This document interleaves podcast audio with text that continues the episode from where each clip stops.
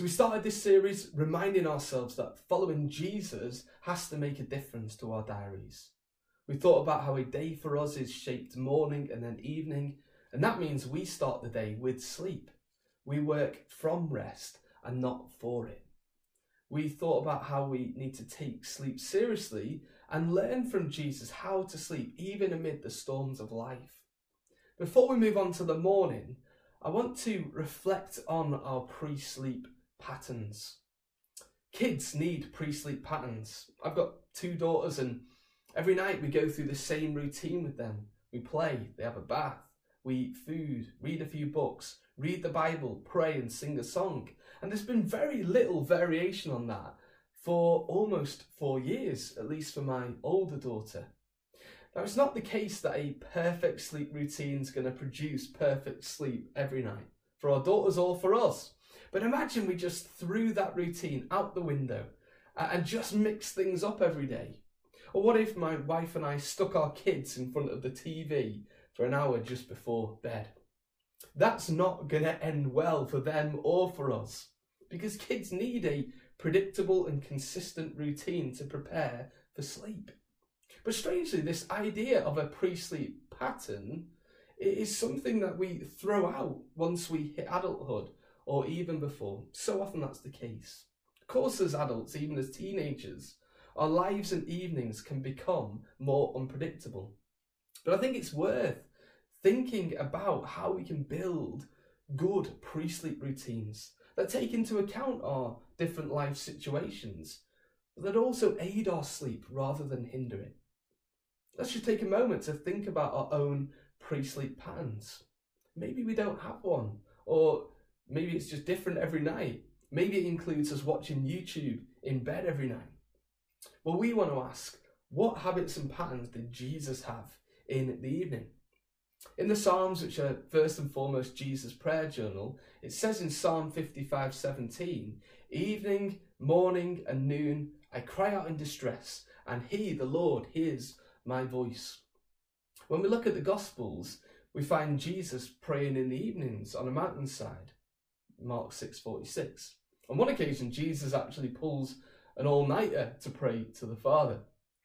But there's an interesting verse in Luke's biography of Jesus, in Luke 21:37. It says each day Jesus was teaching at the temple, and each evening he went out to spend the night on the hill called the Mount of Olives. Now that's interesting because that's where Jesus prayed before his crucifixion.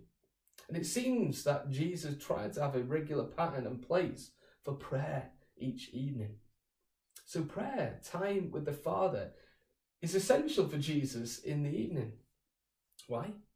Well, because kind of like what we see in the Garden of Gethsemane, when Jesus is praying before the Father, sweating blood as he prepares to go to the cross, the evening can be a time where we're, we're vulnerable and we're tempted. For us, it's where we might look back to the day we've, we've just had and feel rubbish about it, feeling like we haven't achieved anything or that we've just messed up. It's a time where anxieties can flood our minds. And when we're tired, idols, those created things that we try to make God things, can rear their heads.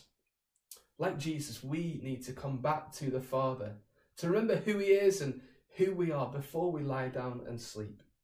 We need to come to the one who calls us to cast all our anxieties on him because he cares for us. We'll come back to look at what that might mean for us in a moment. But I think one area that we have to wrestle with when it comes to pre sleep patterns is technology. We have to be honest that technology has changed the way that we live, for good and for bad. It's enabled us to form friendships with people around the world. Closer to home, it it means that we're, we're able to stay up later than we should. And it does often create a disturbed, always switched on environment at home. In our pre sleep routines, we need some habits of resistance, resisting those things that would distract us from the Lord and from good night's sleep, like technology.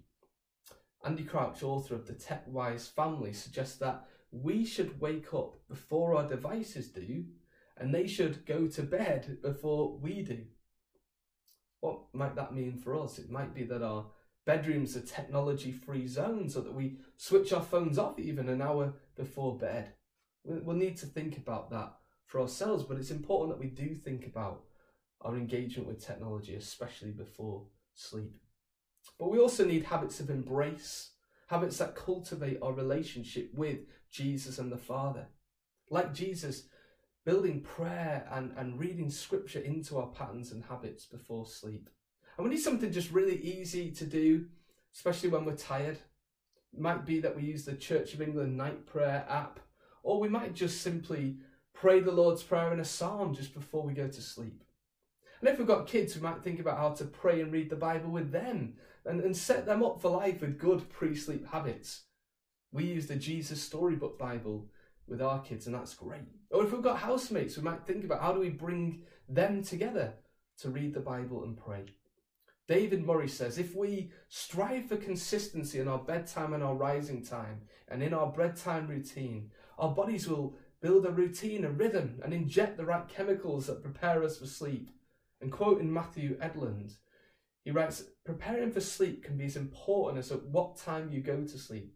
Your body's not built to dart suddenly from extreme mental and physical activity into immediate slumber. Rest and activity demand transitions. Everything works better if much of your pre sleep period becomes routine, rhythmic, and ritualized. As you perform a sleep ritual night after night, your brain and your body gets used to the idea that this little group of behaviors will help you sleep and will provide you complete rest. Well, of course, life is messy and varied. We're never going to have the perfect routine that we'll always keep to, that will ensure eight hours of sleep every night.